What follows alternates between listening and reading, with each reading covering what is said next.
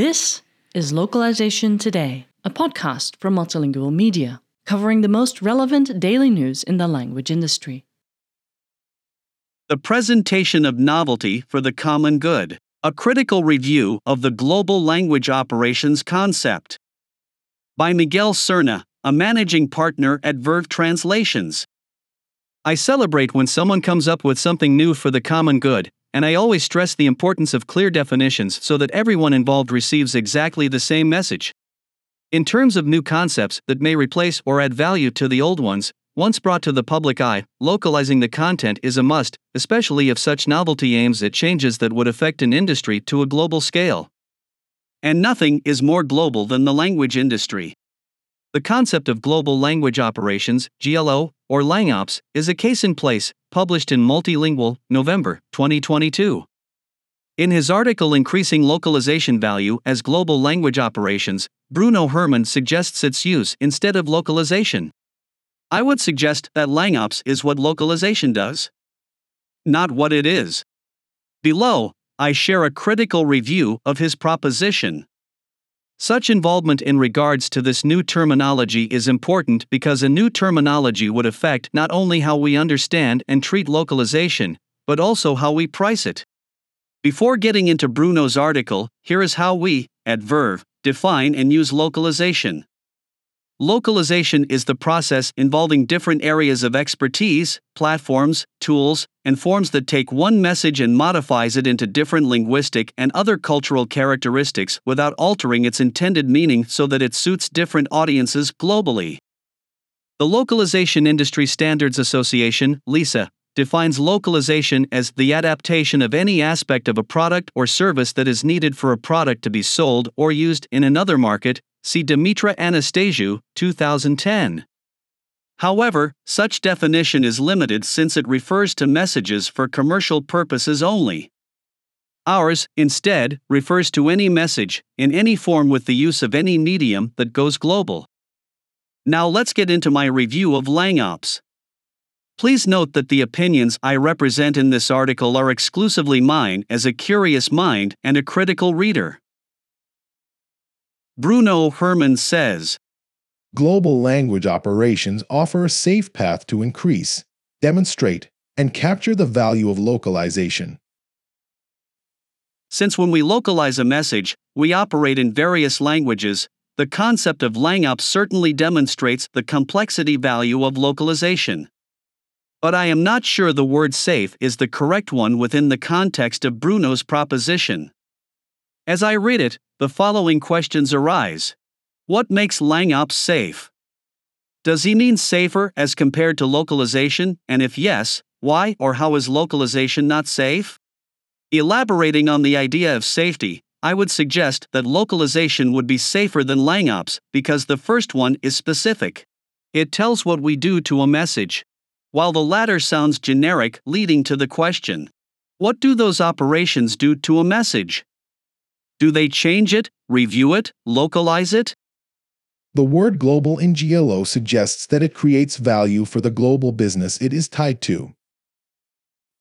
When I see the word global, it suggests that something reaches global audiences, not necessarily that it is valuable. To be valuable, it has to effectively serve a purpose. The value of a message is in being localized and in its content, which is relevant to its audience. The word language emphasizes the value of speaking the customer's language.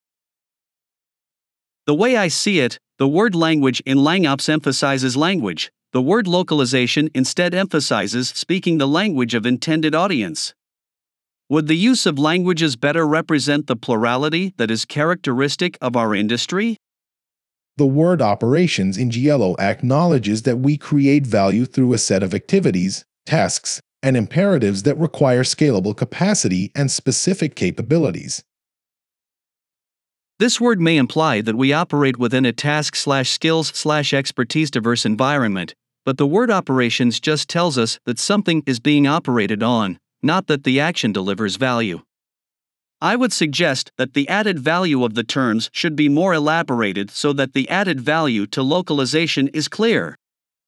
Global language operations allows localizers to better control the level of localization readiness of the source content and more accurately measure the overall performance of the content they have localized. I couldn't figure out how this terminology allows for better control and accurate measuring.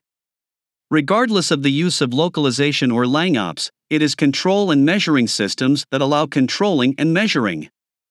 How well and how accurately? Well, that would depend on the systems in place. Localization effectiveness is best when we are able to deliver customers a product that meets their needs and desires. I would suggest that there is no ineffective localization. When a message doesn't deliver the intended message to different audiences, then it's a failure in localization. In terms of the consumer market, the language industry does not deliver products. We deliver messages about a product that meet the needs and desires of different audiences. These two elements, product and message, go hand to hand, although those who make the product and those who create the message, before localization starts, do not work together in a typical workflow. This is an issue of no integration at the source, which leads to no integration between the source and the language service provider. At Verve, we face this quite often with new clients, which is why we make sure to work together with them before starting the localization process. I argue that localization should be extended, elevated, and enriched as global language operations in order to speak the customer language. I would propose that speaking the customer language is localization. I am not sure at this point how the concept of LangOps extends, elevates, or enriches the concept of localization, but if it does, I would ask to what extent and to what heights in wealth. The word localization can mean very different things to different people, hindering common understanding. I suggest that the opposite is true. LangOps could mean many different things for different people because the word operations is not specific. On the other hand, localization is it tells that a message has been adapted for a specific audience without changing its meaning. Some localization teams feel isolated in their role as the people in charge of the transaction of content that has to be converted from one language into another. I figure that this feeling exists at different stations along the value chain, starting with translators and reviewers. From 1995 up to now, I've identified that the main issue for such a feeling of isolation is no integration. This happens not only in the language industry but also in any of the industries I've worked in and consulted for. What leads to such a state of no integration has to do with poor internal communication and high levels of expertise acting separately. The latter has the side effect of making the expert blind in regards to other areas of work within the same process. A new concept will not solve this problem, but that is a topic for another time. Localization deserves a description and a definition that reflects what it truly entails. Revisiting the description and definition of the concept is a healthy thing to do. In the case of this article, such a revisit could lead to updating the meaning and entailment of the term localization in modern times. Localization has to be seen as the value chain that enables a business to deliver local customer experiences. The effectiveness of language operations must also be captured by breaking down the performance of the various roles and responsibilities of people involved in the value chain. I totally agree and that is how we see localization as the value chain operating within the dynamics of global languages. Local content must be perceived as if it has been created specifically for the local audience. I'd like to emphasize the that the words we use have an incredible power and stir positive or negative reactions, or no reaction at all. Doing something, as if, makes me think of something fake and even manipulative, something that looks like, but it is not. In localization, and this is our strict policy, never as if. Localization must be created for specific audiences, not as if it is. When it requires more than standard localization, like in marketing or advertising content. The following questions arise What is standard localization? Does Bruno refer to localization standards? Why is the localization of marketing or advertising content standard and no more? What is included in more? At Verve, for example, we have standard operating procedures for different kinds of content but do not speak of standard localization. Every project is localized following strict procedures that lead to protecting the integrity of the intended message for all its intended audiences, regardless of the field, that is our standard. Questions remain.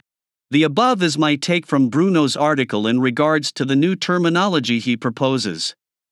As it is presented in his article, I cannot see the added value to localization, the term, or the process yet. If the intention is for global language operations to be accepted and used by all the players in the industry, I would suggest a more elaborated document to make the value proposition clear. I like to express my thanks to Bruno for the intellectual stimulation leading to this writing. I hope he and other readers see it in the light of a healthy and professional conversation. Thank you for listening to Localization Today. To subscribe to Multilingual magazine, go to multilingual.com/subscribe.